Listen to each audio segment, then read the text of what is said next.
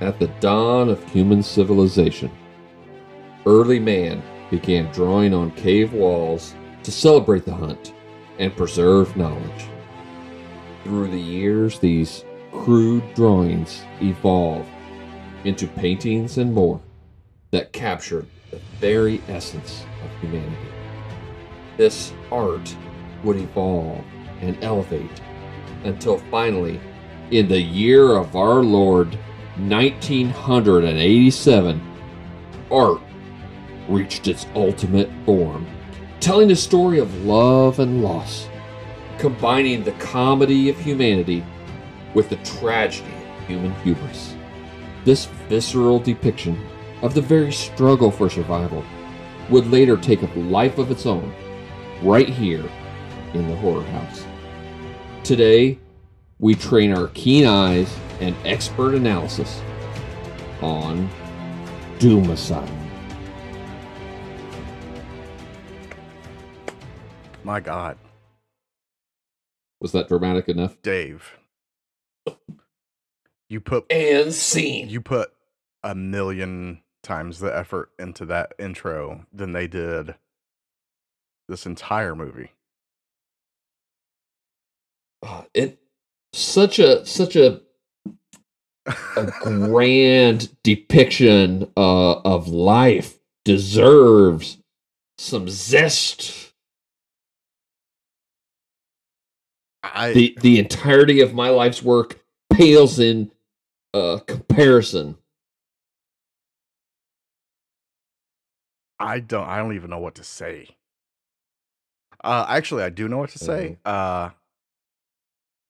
We're doing Doom Asylum. I thought we were doing Soul Asylum, so I just listened to that Runaway Train song a bunch. So that's where I'm living right now. But we'll make it through it, like every Horror House episode. We know, yeah, we you know, we're professionals. A wing and a prayer, wing and a prayer. Dave, Chris, before we get started, you have to tell the listeners about the. Which guy was it? You were looking at his bio. Oh yes. You have to say it before we forget because it was too great. That would be Mr. Kenny Price. The spoiler alert for anyone who has watched this movie, which is probably very few of you, or anyone who will watch this movie, which is probably very few of you. Kenny Price, the baseball card kid. Here is his short bio on IMDb. Kenny L. Price is an actor known for Doom Asylum. Oh, holy shit. What is going on here, Chris? I just read this to you. Someone has edited his bio to shorten it. To shorten it? Because it did say Kenny Price is an actor known for Doom Asylum, Tribeca, and something else. Now it only says Kenny L. Price is an actor known for Doom Asylum. See full bio. When you click on the see full bio link, the entirety of his bio is Kenny L. Price is an actor known for Doom Asylum. Oh shit, Dave! It was Mike Rogan. It was Mike Rogan. That's who it was. Oh, it was Mike Rogan. Well, his is even... He was the Tribeca guy. He's the Tribeca guy. So he's known for the 3 movies, and then his full bio is still just that. Kenny L. Price is just as bad. He's only known for the 1 movie, Doom Asylum. Oh. Nothing else. They couldn't even be like, and he's a pretty good guy to this day. Almost had a conspiracy theory pop up about Kenny Price and somebody out to change his history. I was there for it. There is, I will say, there was a bird outside the window earlier. Oh. And you know what bird stands for? Government drone. That's, you're too on the grid, Dave. So, man, these IMDb bios though, spitting hot fire. Wow, yeah, I fucked up and found even a shorter bio than Mike Rogan. How is there shorter? Like less letters or I mean, Kenny Price is an actor known for Doom Asylum. Period. That's it. One movie, and that's the whole bio. Well, that's insane. Before we get into the meat of this Doom Asylum pot roast, or what, I don't know. It's this movie, I think, has sucked any kind of funny out of my brain currently. We're gonna have to dig deep, I feel like, to really rise above the black void, the black hole of humor that is this movie. But first, where can the fine people get a hold of us if they need to? You can get a hold of us, and if you're trying to get a hold of Kenny Price, just leave us a message. We don't know how to get a hold of him either, but we will pretend if you'd like. And you can do that at Twitter, and you can Twitter us at Sweetness1 with 6 E's, or at Horror House 2, because, Chris, there are two of us. There are. You can email us horrorhousepodcast@gmail.com, or you can go to the Horror House page on Facebook. You can leave us a voicemail on anchor.fm/horrorhouse, and we'll play your voicemail on the air, so make it good. Yeah. And finally, wherever you're listening right now, or in the future, like if you're in time travel and you're listening at some other... The humans are dead. Leave us a rating. Leave us a comment, too. Whatever you're feeling like. If you're feeling froggy, the higher the better, really. So please do that. Helps us out. And without further ado, I think it's time for Doom Asylum. This is a wild ride here, Chris. Wild ride. We are back talking about 1987's Doom Asylum. A comedy horror movie, I guess. I think the intention was to be funny. I think I am funnier than I am. But when I make a joke and no one laughs, though, I think I typically understand. Also, I've never thought that I was funny enough to warrant me making an entire movie of my own bullshit like that. So,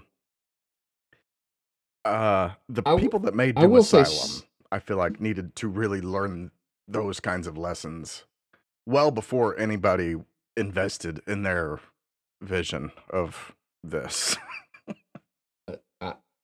Sometimes I know we tell jokes just for ourselves. Yeah. Like it doesn't even have to be funny. It makes me chuckle, and that's all that matters sometimes.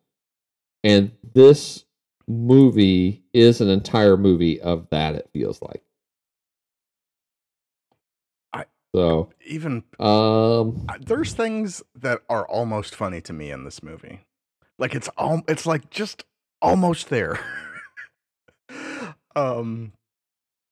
But several times they just don't end it the right way, or it's something that just keeps it from. But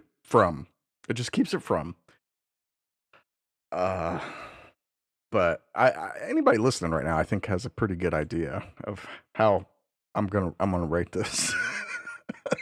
1987 with a budget of $90,000. Okay. So, 80,000 of that was that terrible House of the Rising Sun cover, I'm pretty sure. That getting the rights for music licensing does explain why that is so high.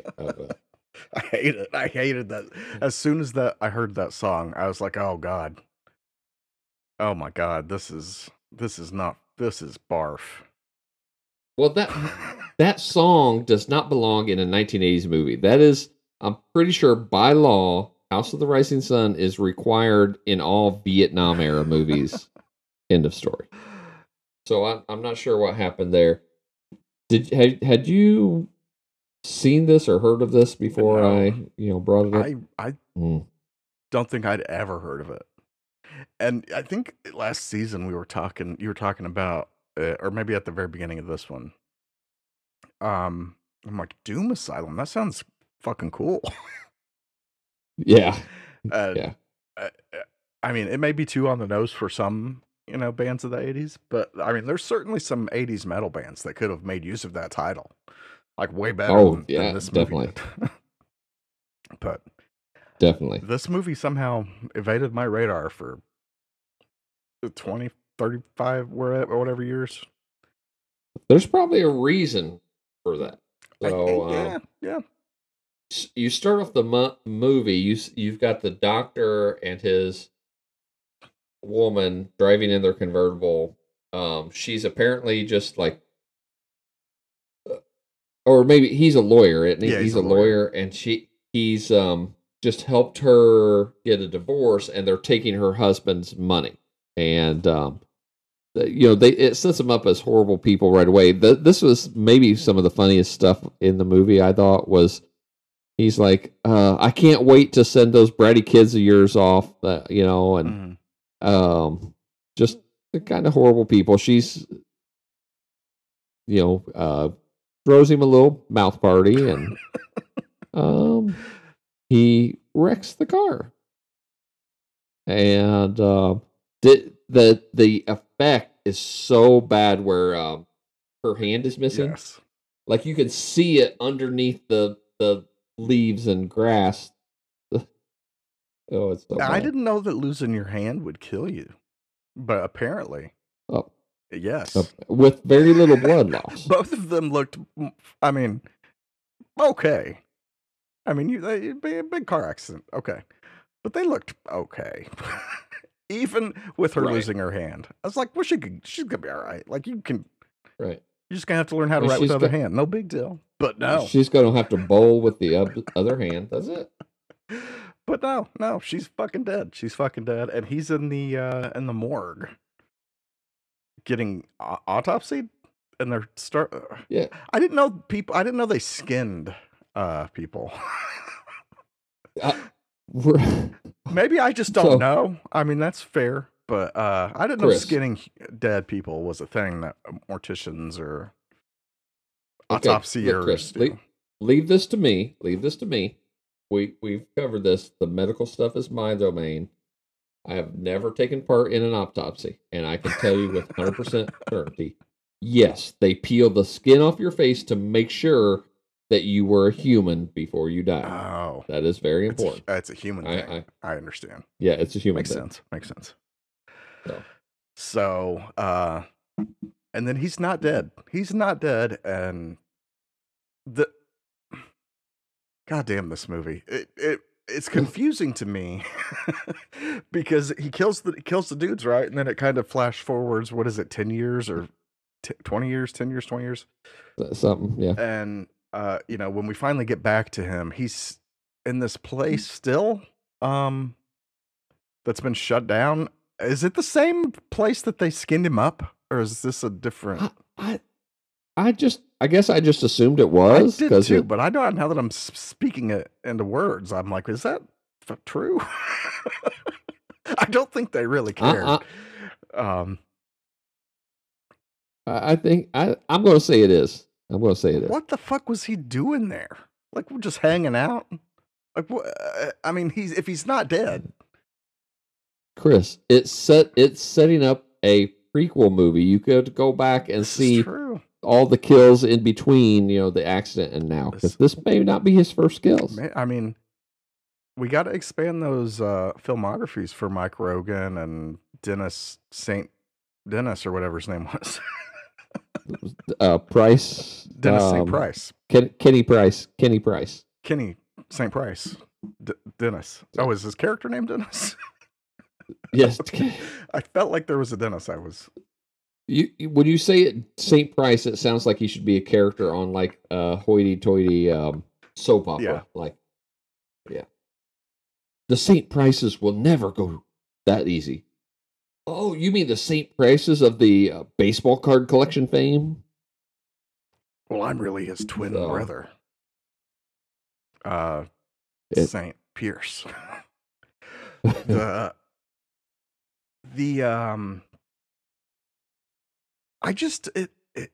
jump. I'm just wondering what he did that whole time. It's not like he got a part-time job and that time to sustain himself. It's not like he was a ghoul or something. I mean, that would have made more sense. So that's debate. Is he a ghoul? Is he an undead? Because maybe this is a story of true love, Chris. It is, and he lost the woman he loved, and he mourned her so much it physically animated his corpse back into being. This is true. You could okay. I'll give him ghoul. So this is practically a horror Romeo and Juliet right here. Practically.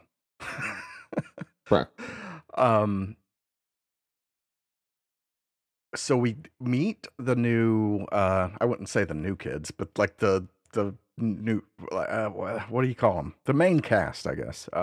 The protagonists, these group of meddling kids. And I just don't, if the car had wrecked again right there and they'd all died, that would have been fine. It's such a weird group of kids. Yeah. Yeah. Like, there's no way, just even at surface level, that I can imagine these kids all being friends. The first thing that really got my attention, because I mean, up to this point, did you know this was like a comedy going into it, or did you go? I did not. Okay, I did not. Same. And so when the Mike guy, who we'll lovingly refer to as Mom or Mother or Mike Mom or Mother Mike, who knows, later, he is doing like the indecisive thing, but I didn't realize that it was supposed to be funny. So at first I'm like, does he have a condition? What is fucking happening right now? He's like, I could pull over if you want me to, or I could not pull over. And like, do you want me to pull over? Or I don't have to. I'm like, what is happening? Is this for real? I'm thinking back to 1987. I don't remember like that being a thing. Is it supposed to be funny that he's indecisive? I guess. Because I don't remember that being like anything. And I feel like we get through this, like, intro portion of the movie, and that kind of just goes away. Yeah. It's kind of forgotten. But like he leads into I think there's hard. There's one other time later when he's like, should I go after him? No, I guess I shouldn't. Maybe I should. Yeah. When he's by himself. And we get the kind of introduction to the other characters and Kiki. I keep confusing Kiki and Judy, but Kiki is the daughter of the gal that died at the beginning. One of those brat kids. Yeah, and they kind of plan it very early. She's got they find the mirror. Yeah, and she's like, Mom, just out of the blue, like just. We're just hanging out with friends and like, my mom died in a car accident around here somewhere. Huh. Won't mention that again. But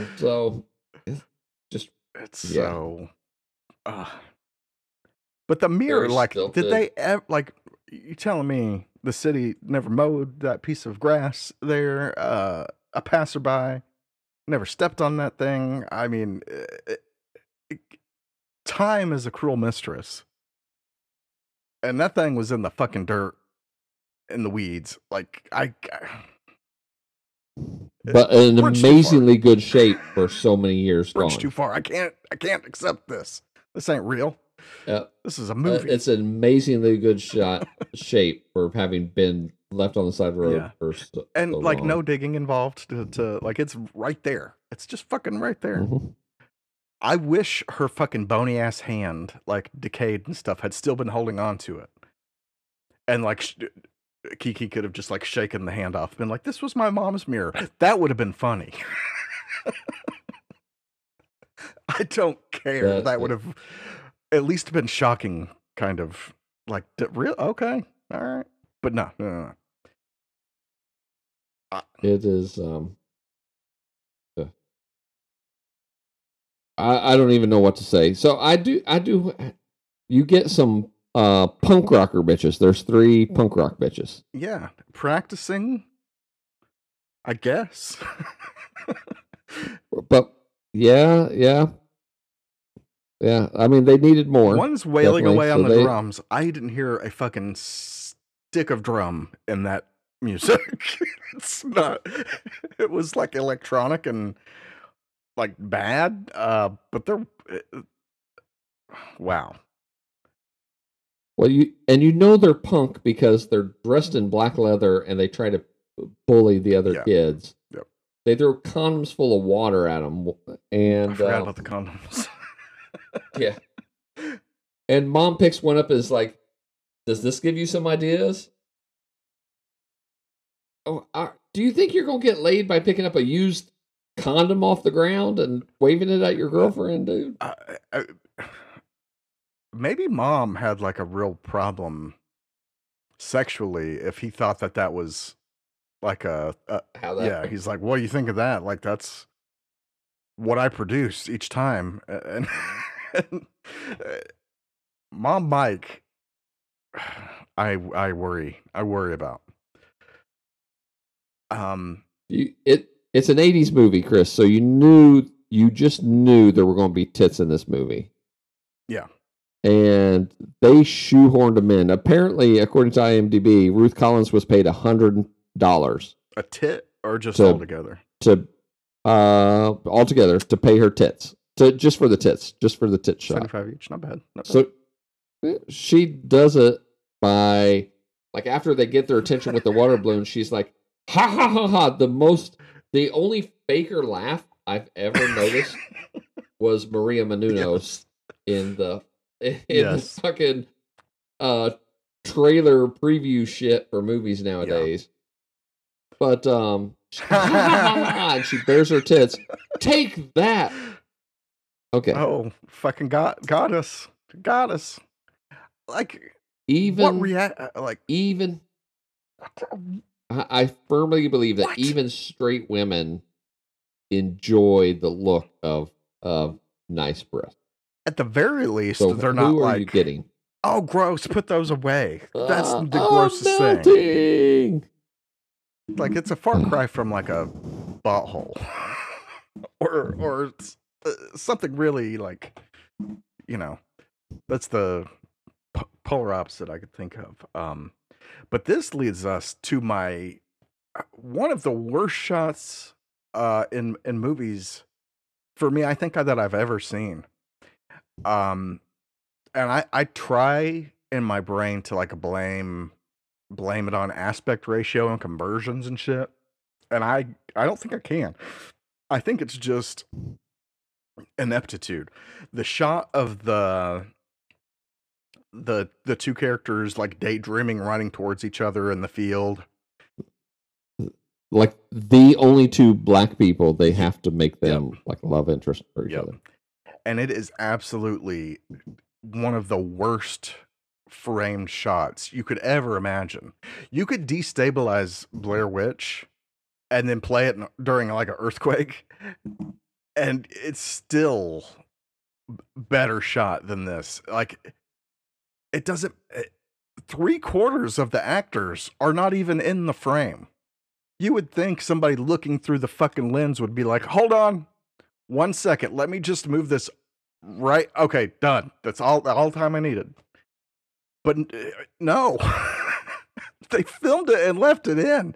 It is absurdly bad, and it's bad, and they should feel bad. I could not believe how off both those shots were. It blows my mind.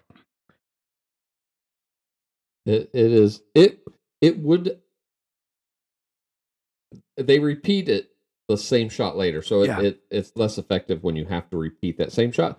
But if you just shot this decently, it's not funny, you know, in a way. But it, when you don't pull it off, it's terrible. It's so trash. One other thing that I do want to talk about before we leave the punk rocker girls is I don't know what her name is. I'm going to call her Tommy Wiseau's sister. But the French accent one, I guess that's French. I hear a bit of a Southern accent at times. And then, you know, there's moments where she completely loses the accent. What do you feel like was the point of her?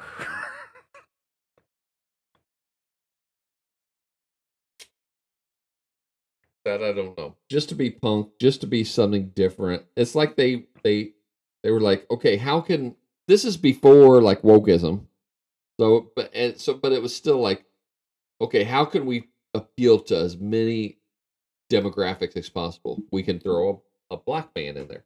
We can throw a black woman. At least we can throw half of them. Yeah, we can throw a kid collecting a grown ass man in some kind of infantile state that collects baseball cards. The baseball card lovers will flock to see this movie. I have the same weight box. They would say we can put a smart girl, and you know she's smart because she wears glasses, who can run around in a one-piece swimsuit and high heels to appeal to smart people. I don't have any other explanation except for shit like that. I think that's even giving it more credit than way more than it deserves. But she just is so weird, and she's like, when she peels off from the other punkers, she's like spray painting, and she's like, the people united won't be defeated or whatever. And I'm like, you're doing like a protest rally by yourself? What are you doing? So what is there this? There is a political theme to this movie, Chris, and I think it will increase your enjoyment when I explain this to you. Lay it on me. All right. So at one point in the movie, the girls are practicing, the punk rockers are practicing, and they have the hammer and sickle on their drums. Mm-hmm. So clearly, they represent the proletariat, the working class, lower class people. They refer to the preppy kids as the bourgeoisie are here, mm-hmm. which the bourgeoisie, in leftist terminology, would be the middle and upper middle classes, the affluent, so who would stand in opposition to the proletariat. And therefore, I think the lawyer, I don't even know his name, Mike Rogan, but his character name, Mitch Hansen. Mitch Hansen. If that's not a lawyer name, I don't know what it is. That's up there with Frederick Mitch, J. Krueger in all regards. Right. Mitch, clearly a lawyer, clearly represents the controlling elitists, pitting the proletariat versus the bourgeoisie, while puppeting the social classes against each other to maximize their enjoyment, their belonging, their violence on the other classes. So that's my take on this movie. If you're so inclined to believe that there's actually a theme to this movie. I would believe that, but I don't know that the people that wrote the script could spell some of those words you just said. So, you know, that is probably true. That is probably true. They're probably just repeating things they heard someone say. Like, they had a very a very like socialist social studies teacher. That was just Karl Marx was their social studies teacher. We start to, well, I guess now we do get to see Mike Rogan, whatever his fucking name is, in the movie, Mitch Hansen. Is that, what's the name of the guy that's like, will you have a seat over here, the pedophile catcher guy? Isn't that almost his name? What's his? Oh, yeah, I think so. Chris Hansen, yes. So, yeah. Mm-hmm. Is this a prequel to that? So maybe. We get a good look at his makeup, and I honestly think that his makeup isn't bad, air quotes, finger quotes. It's just lit very badly for like 99% of the movie. I also thought it was just a little bit plasticky and static. Yeah. Like there's no pulsing veins or dripping blood or anything like that. Yep. Like everything's just, and so yeah, so where it's in the light so much, like there was a couple like little glimpses where he's kind of in the dark a little bit, and like that and being just dry as a goddamn bone, like you said, like throw some KY on there, man, and like you could have got by. Well, there's certainly been worse, yes. But like they threw him out there in the fucking lights and was like, Mike, get out there and fucking do magic. And it's hard to do magic in something like that. Yeah. I mean, at least that mercifully for Mike, this was all shot in like 8 days. I thought you were going to say like 8 hours. So, and I totally believed it. Like, yep. All right. And action. And just act it all out. We found this mask in the dumpster of a Spirit Halloween store. It's very dry rotted. If we could do this in like 8 hours, we could call it a movie, call it a day. It's like fucking. Can you get some Gorilla Glue to affix it to my face? That would really help.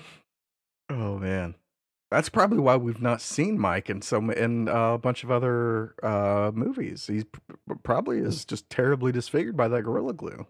He's probably got still pieces of the mask still on him to this day. Mike Rogan, Kenny Price, William Hay, Don Alvin, Barron, who okay. Are you famous enough to only have a one-name name? But multiple, like half a dozen people in the main cast of this movie never worked in film again. So I can understand. I mean, and I think I know the reason for that. Once you've been to the mountaintop, you can't go any higher. Where do you go after that? So. They were probably asked to do something else, and they were like, ugh, I can't. It just, I know in my heart it won't hold up to the modern Shakespearean masterpiece that is Doom Asylum. That's why there wasn't another George Clooney Batman. Another, Arnold as Mr. Freeze. You know what they say? Once you see bat nips, you've been to the tip. This is... Yeah. Also on the tip, Mike Hansen. Can you leave the tip once you get to it? Or are you just there? Just the tip? You're just like, well, there's nowhere to go but down when you're at the tippy top of your art. I see. What did you think about the kills, Chris? I mean, there's a variety. At least it's not just like all knife. Yeah. Actually, I may be wrong here, but I think I looked at two different versions of this movie. I think maybe. So I went back to rewatch some scenes in the middle. But the part where punker Tina, is her name Tina? I want to say. Mm-hmm. The black girl? When she commits suicide. Or no, is that the white girl? That's the leader one. When she commits suicide, okay. We'll get to that. My theory on that. I have a whole theory that she committed suicide. When she dies, I'll say. Mm-hmm. Like, there was a thing that come out of that machine, right? That was like her cubed up. Yes. In the version I was looking at, the second version I was looking at, that wasn't there. Her getting drug into it, yes. But the aftermath of that, no.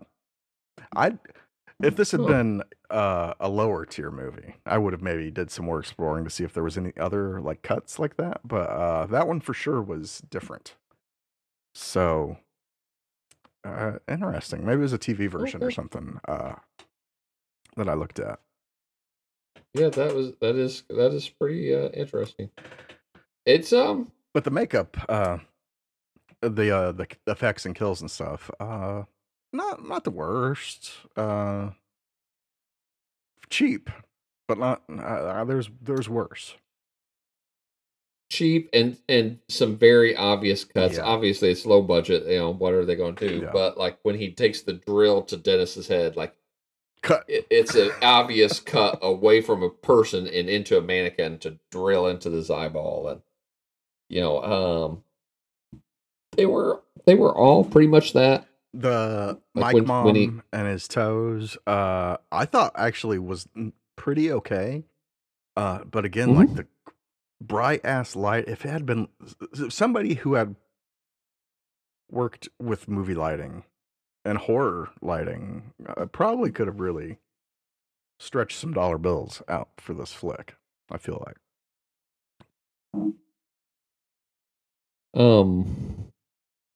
I thought we were going to get some more boobies in the movie later on when the two protagonist girls are just for unexplained reasons, they strip down to their one-piece bathing suits and high heels to run around the decrepit asylum with. So I mean, questionable choices, but I thought we were going to get some more movies. We never did. And you know, honestly, that them doing that like raised my interest in the movie briefly for a while. So I was like, okay, mm-hmm. this we're I don't know where we're going, but this journey's okay right now. But Sex and the City's own Kristen Davis, this is her first movie that you pointed out to me because I didn't recognize her. And from what I hear, Chris, she is hired. I hope we don't get sued for this episode because she has hired lawyers, an army of lawyers, to come out and sue the pants off of anyone who associates her with Sex and the City. Clearly, she doesn't want to be associated with that trash or that horse-faced bitch, Serica Parker. But she's perfectly fine with references to that. All right, well.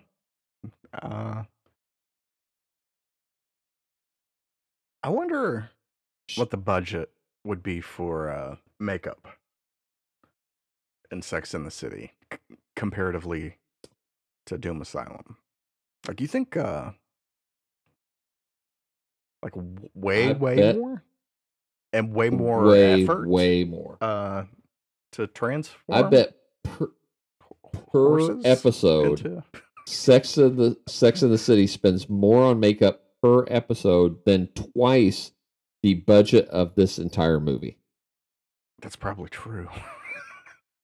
That's probably not even a joke. Yeah.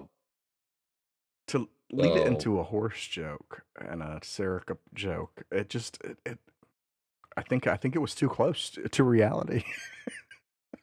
It just they probably spend more on carrots than this movie spend on their whole movie budget. How's that? Yes. Any other? Oh, fuck! We've not even talked about it. I mean, can you call it a movie within a movie? What do you call this black and white thing that they keep cutting to? Do you even know what it is? Shit. I did try to look it up, and I lost those notes. Man. I can't believe I've done this. It was. Yeah. I. I think I do know. Okay, I know what it is. It is the an old version of The Barber of Seville. Oh, okay. I thought you were going to say Doom Asylum. I was like, don't shit on, don't lie to me. A time traveler went back to insert Doom Asylum clips in Doom Asylum. No, it's The Barber of Seville. There, and the one that clued me in was there's a scene where the guy's in the chair and he pulls the lever and dumps him out, and then the empty chair comes back up. What does that got to do with this movie? I'm not sure. Clearly, it's supposed to have something to do with that. I mean, either that or it's like, hey, we can get this for free. I mean, maybe it was just open domain. They're like, oh yeah, let's do that. It would have almost been funny if it was like if Doom Asylum itself was a movie in a movie, and like there's a person that keeps trying to change the channel off of it, and it goes to that each time. But that is not. I do want to know what was Mike Rogan? What was the lawyer doing before the preppies showed up? Because the punk rockers are there making all kinds of noise. It's not, you can't, we know you can hear them, yeah, Mike, but you weren't out on the kill until the preppies showed up. He was furiously like goth dancing in the basement, masturbating with glow sticks, or oh, that, okay. Or also and that. That is my new favorite euphemism for masturbating. I was. What did you say? Rave dancing in the basement. Yeah. I was raving. I was rave dancing in the basement, honey.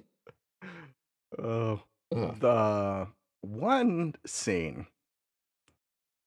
that almost got me, and it's Mother Mike is hanging over the ledge, and is Tina trying to kill him? I think so. It's very, very weird. But then, yeah, I mean, this goes on for a minute, and then he hears. I'm apologies if I've been saying Kiki and Judy interchangeably. Sorry, Kiki.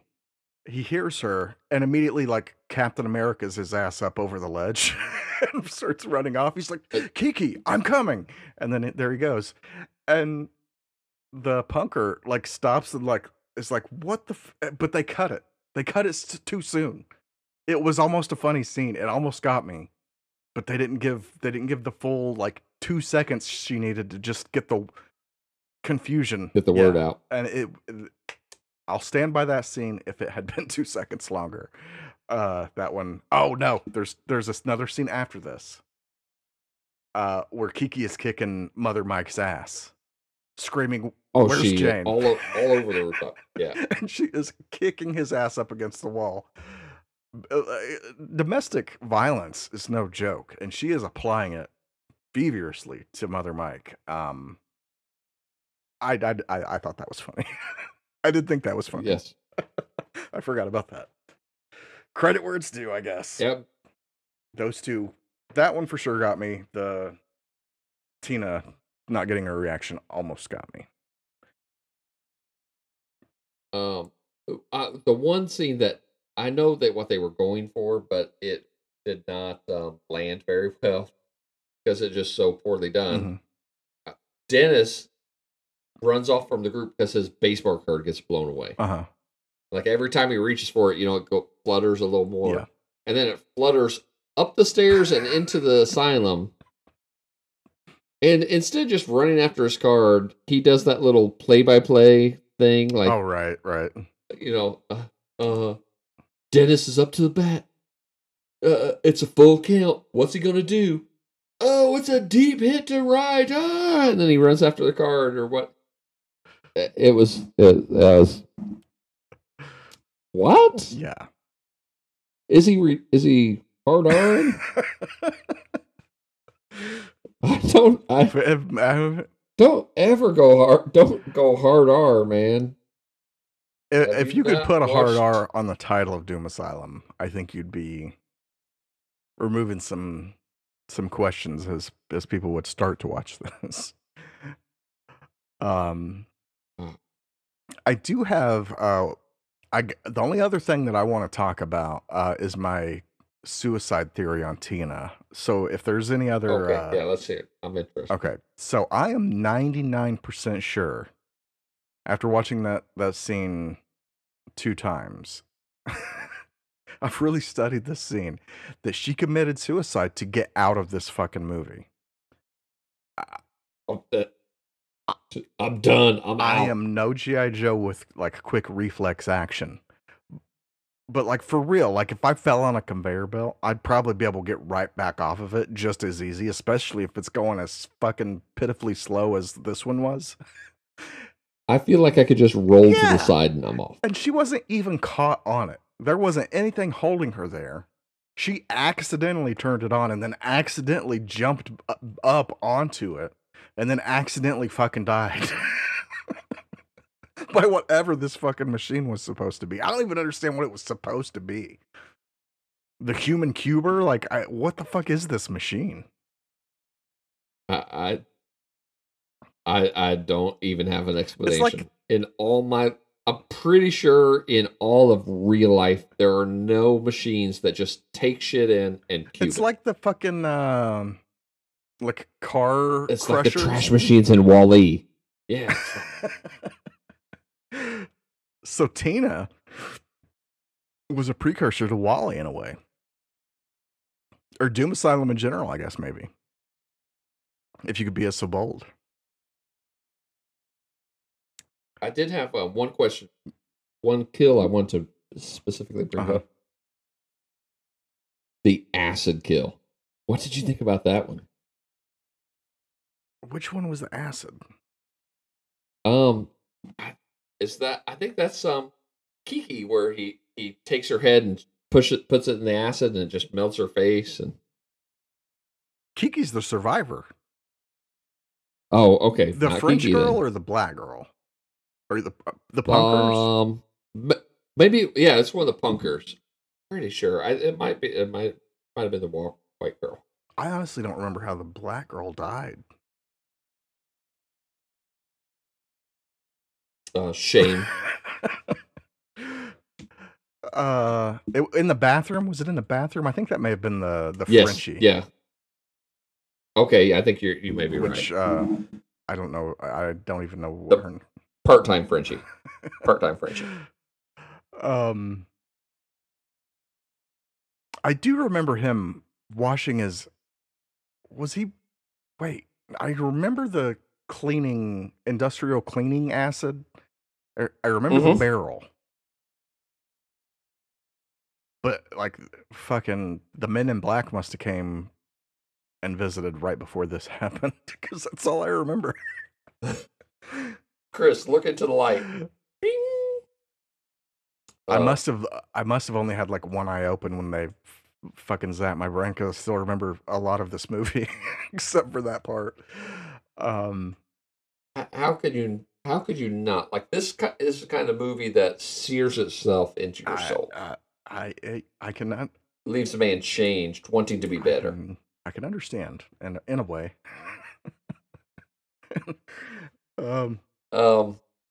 This movie, if Mystery Science Theater did horror movies, this would be prime candidate for that. I agree. There's a lot during this era that's prime real estate for that. Then as great as when we always suck up to the 80s for their horror, and there is. Rightfully so, there is some really good horror in the 80s. But then there's also a lot of schlock like this that just, how cheap can we make it and throw a few, half-creative kills and call it a movie. Give it a flimsy little premise. I mean, they were trying to do like the kind of the Freddy thing with Chris Hansen. And like when Tina went through the meat cuber or whatever the fuck it was, like, what did he say? He's like, oh, she's got a case there that I would be more than happy to represent her for a small fee as as Kiki runs away, and I'm like, God, I feel like some of us judged one-liner Freddy too harshly.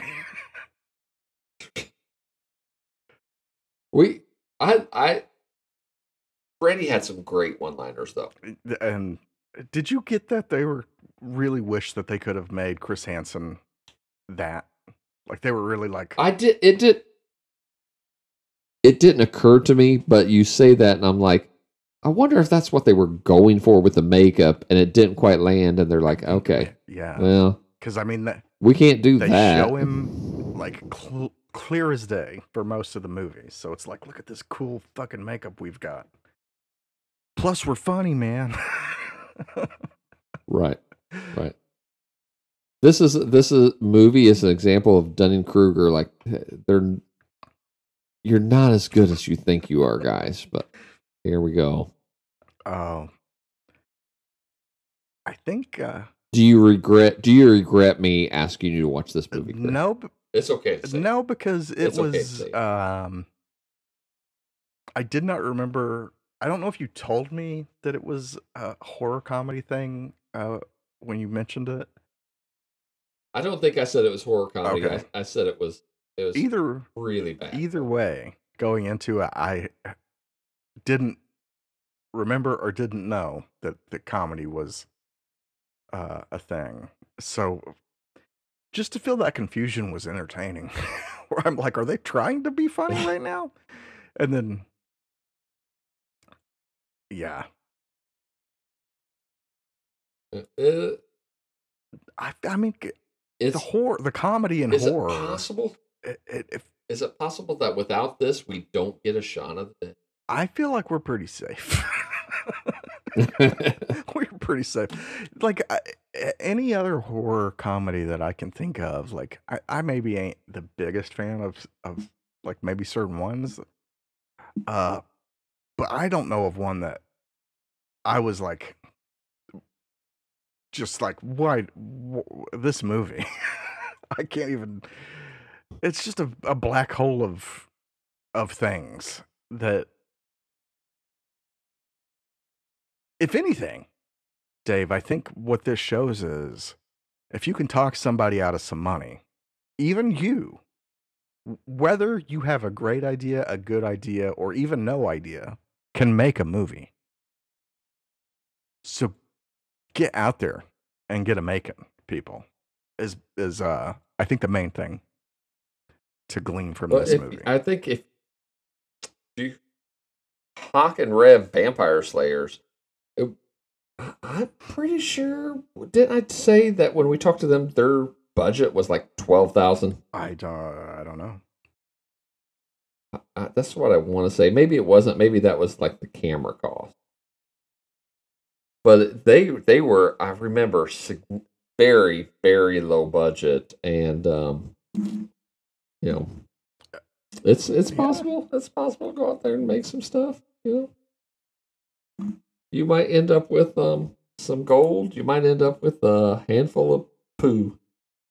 Do you think maybe there is a cult following for this in the dark recesses of the internet that I've never seen? Do you think something? What am I trying? This. Or something like Bad Ben, which has had a million sequels over the last 5 years. It's got its own channel on Prime that you subscribe to. That's a cult following for sure. Like if you had to take one and do away with the others, which are you picking? Doom Asylum or Bad Ben? Which do you feel like has more value? Well, I'll narrow it down in the horror realm.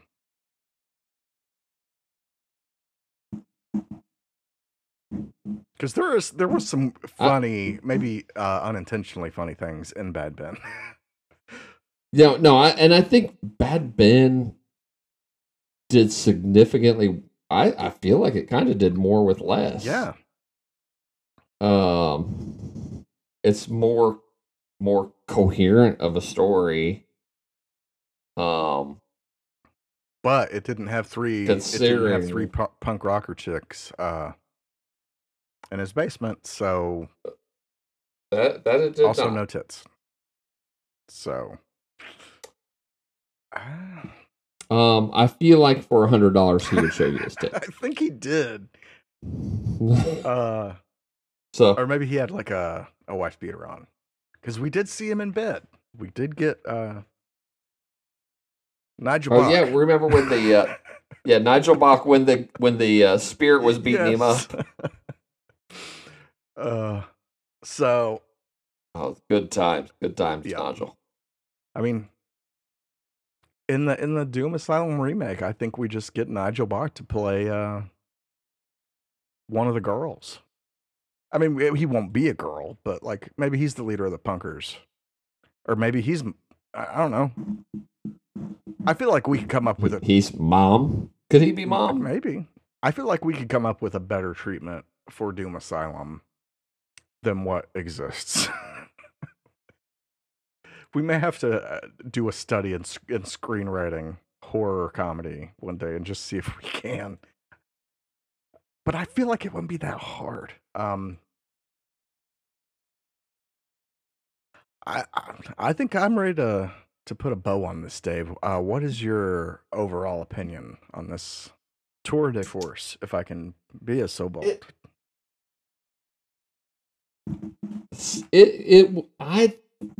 I enjoyed watching it, simply for the fact that,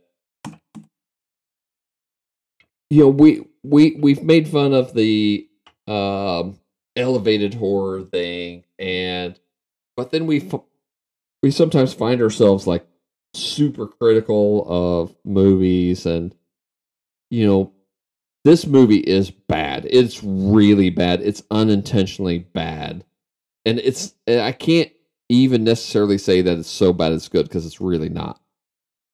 They did some things well. You know, the makeup's not horrible. The kills are you know, every kill's different, so they get some uniqueness. The story ain't bad. The characters suck. The acting sucked. You know, I mean, but just I enjoy just like a no pressure horror movie. Like, oh man, I don't have to take this seriously. I can just sit back and laugh with it, and even more laugh at it. And you know, I kind of every once in a while I feel like you need that. You need to just let your hair down and just be like, you know what, fuck it. It ain't good, but I'm going to enjoy it anyway. Right. Do you want a rating now? Yes. How you feeling? Where you sitting? What you thinking?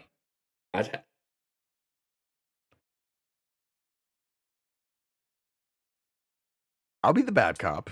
I'll be the bad cop. I think no. I mean, I'm being realistic. I'm being realistic. I'm not gonna hype it.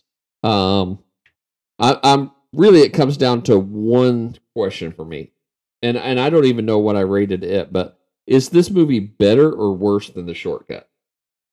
Because to me, so far, everything we've done, that's the gold standard of gold turds.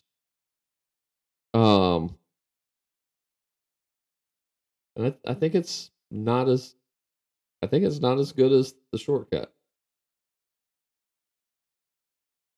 The Shortcut was poorly edited. I can barely even remember The Shortcut at this point. I'm gonna have to rewatch it. I'm gonna say whatever The Shortcut was, and maybe it was like a 5.5 or something like that. I don't know, or 5. Mm.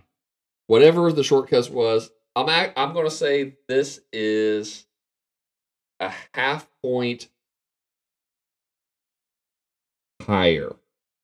Higher than The Shortcut? Or maybe it's a tie, but maybe it's a tie for a rating. Yes, then The Shortcut. Maybe it's a tie for rating, but if I had to pick between the two, which one is better? I might say this only because I think The Shortcut didn't have tits.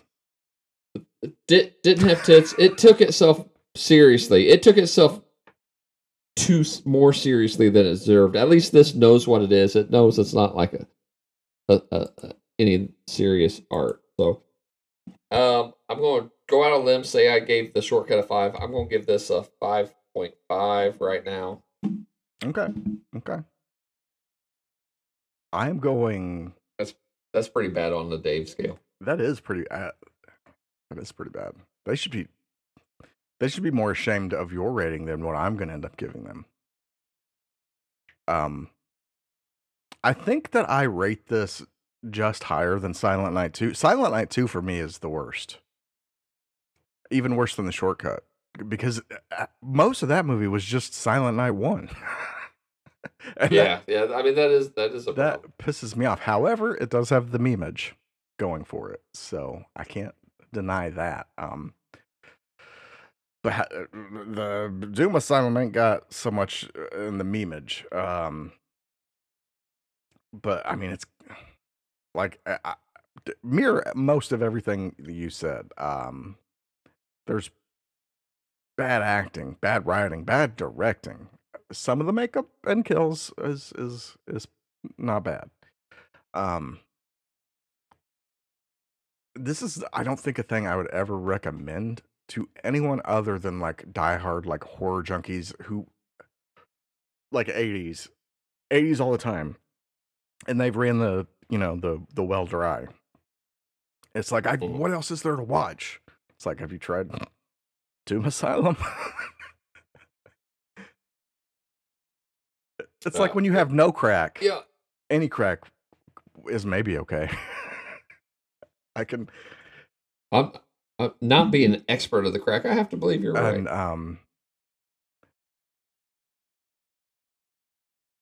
I think this is my new worst. Because, I mean, Silent Night 2, I would say, is the worst because it's barely its own movie. So in a way, it kind of excuses itself because of that. Like, how you gonna rate a movie that's barely even its own movie? Right. But like you said, like sometimes you want like a chill out movie, a horror movie that's, I'm a unabashed super fan of Bud the Chud 2. Yeah. And I know that it doesn't take itself seriously. I know that is shitty, but even that, I don't think it's quite Doom Asylum levels.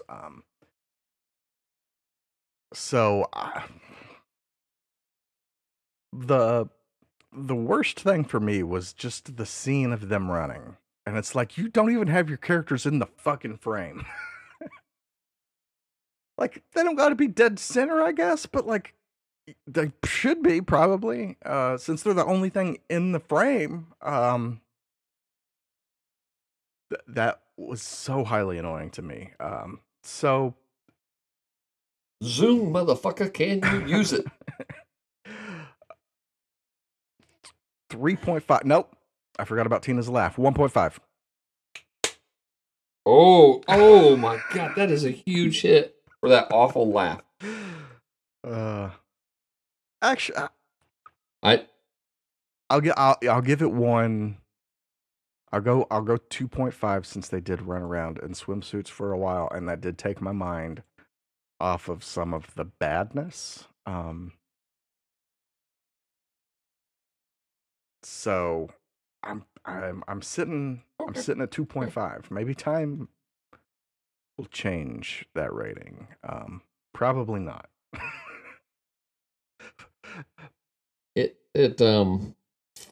I'm just going real quick side note on the laugh. When we watched Nope again that third time, we got there early enough. I was able to point out Maria Menounos' laugh to Stella, and she completely understood at that point. Oh my God. I was like, see what I'm talking about? She's like, oh my God. I don't know if we talk about that in the Nope episode. I don't think we did. Man. I don't think that was one of my favorite parts of Nope was that intro, and every time she would laugh, I would like turn my head and look at you, and you're just like, oh. And she laughed a lot, and every time, yes, after the first couple, I was aware, and I would turn and look yes. at you, and you're just like, Jesus Christ, this lady, this ain't real. I think you said that. You're like, that's not real. I still don't believe it. I still don't believe it. She's a government drone. So maybe some relation to Tina St. Punk Rocker in Doom Asylum. Ha ha ha ha! Take that! Ha ha ha ha! Oh my God! But I think that about does it for this week in the Horror House. Yeah. You know, I think it's every once in a while it's nice. It's a little palate cleanser to keep it light and just have something that yeah, you know. I agree. It's just it's a you know, lose your mind if you know, don't worry about it, just relax. This would be a fun movie. Back in the day, my friend Jimmy Ham, Steve Ham used to have a Halloween party every year. And he would bring out the big screen TV and his sound system, and we'd hang outside at the fire pit, and he'd blast music, like metal music, and then he'd throw on some crap movie. Sometimes it was like porn, sometimes it was scary movies, sometimes it was, you know, other things like compilation type movies that just showed clips of horror movies or clips of different things, but always the sound off and the heavy metal music playing, and it was great. It was great. I like your idea. This would be a great movie for that. A kind of mystery science theater for horror movies. This would absolutely fit that. Mm-hmm. It's like a glove. Right. So I could see it like. Mom, I'll be Mom. What is this guy on? Is this the first trans guy in movies? I mean, he was borderline excited to be her mom. I mean, if she wanted him to be, but yeah, is that a hot thing? Did he think that was? I don't understand. Very odd fellow, this Mike guy. So that said, I think it's time to close the doors for this week in the Horror House. We'll be back in 7 days, just like that ring fucking lady. In 7 days, you die. No, you don't die. You just listen to us again. Yeah, different movie. Okay. Much better. Much better than dying. I hope. I have to believe. Or somebody's like, nope. I refuse to believe this is better than dying. What if you live a bad life, you're a terrible human being, then when you wake up, you live on repeat the worst scenes from the worst movies you've ever seen. That would be true hell. Yes. All right, well, we wrapped it up. A little shorter episode today, but we'll see you in a week. Same spooky town. Different spooky address. There we go. That's good. I think last week we almost had it. Something that's... We'll figure it out. Goodbye. Later.